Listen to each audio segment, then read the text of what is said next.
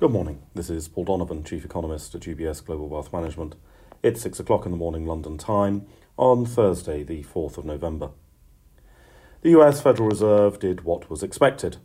The days of taper tantrums seemed long behind us, so clearly was this message signalled to the markets.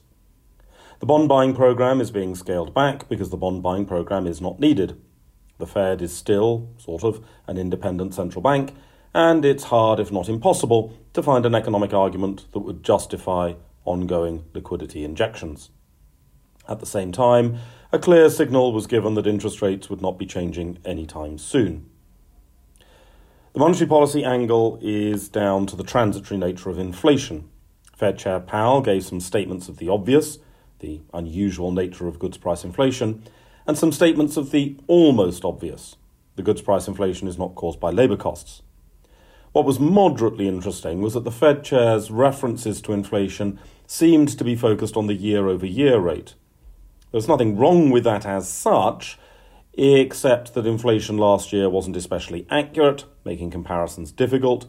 Consumers don't tend to think about inflation in year on year terms, and it doesn't help spot the fact that inflation was transitory and has since collapsed. The chart of core month on month consumer price inflation in the States should be projected across every financial market trading floor as a textbook illustration of what transitory inflation looks like.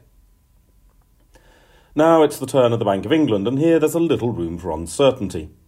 The bank doesn't necessarily have a unified voice, and there's been enough of a change of personnel to create uncertainty as to outcomes. The UK is stuck in deflation for goods sold in stores and has been in that way for over two years, but then has additional complications. That a rate hike is likely to be coming at some point in the not too distant future is almost certain.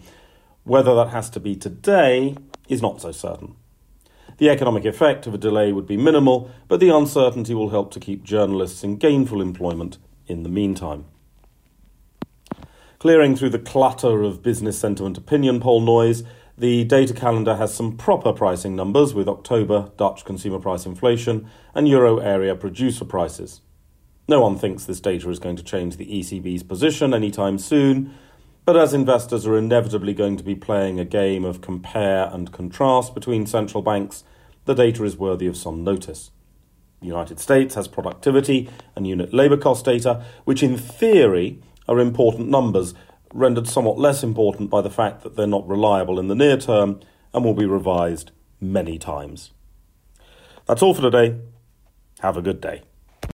UBS Chief Investment Office's investment views are prepared and published by the global wealth management business of UBS AG or its affiliate, UBS. This material has no regard to the specific investment objectives, financial situation, or particular needs of any specific recipient and is published for informational purposes only. As a firm providing wealth management services to clients globally, UBS AG and its subsidiaries offer both investment advisory services and brokerage services. Investment advisory services and brokerage services are separate and distinct, differ in material ways, and are governed by different laws and separate arrangements. In the USA, UBS Financial Services Inc. is a subsidiary of UBS AG and a member of FINRA SIPC. For information, please visit our website at ubs.com forward slash working with us. For a full legal disclaimer applicable to the independent investment views produced by UBS, please visit our website at ubs.com forward slash CIO dash disclaimer.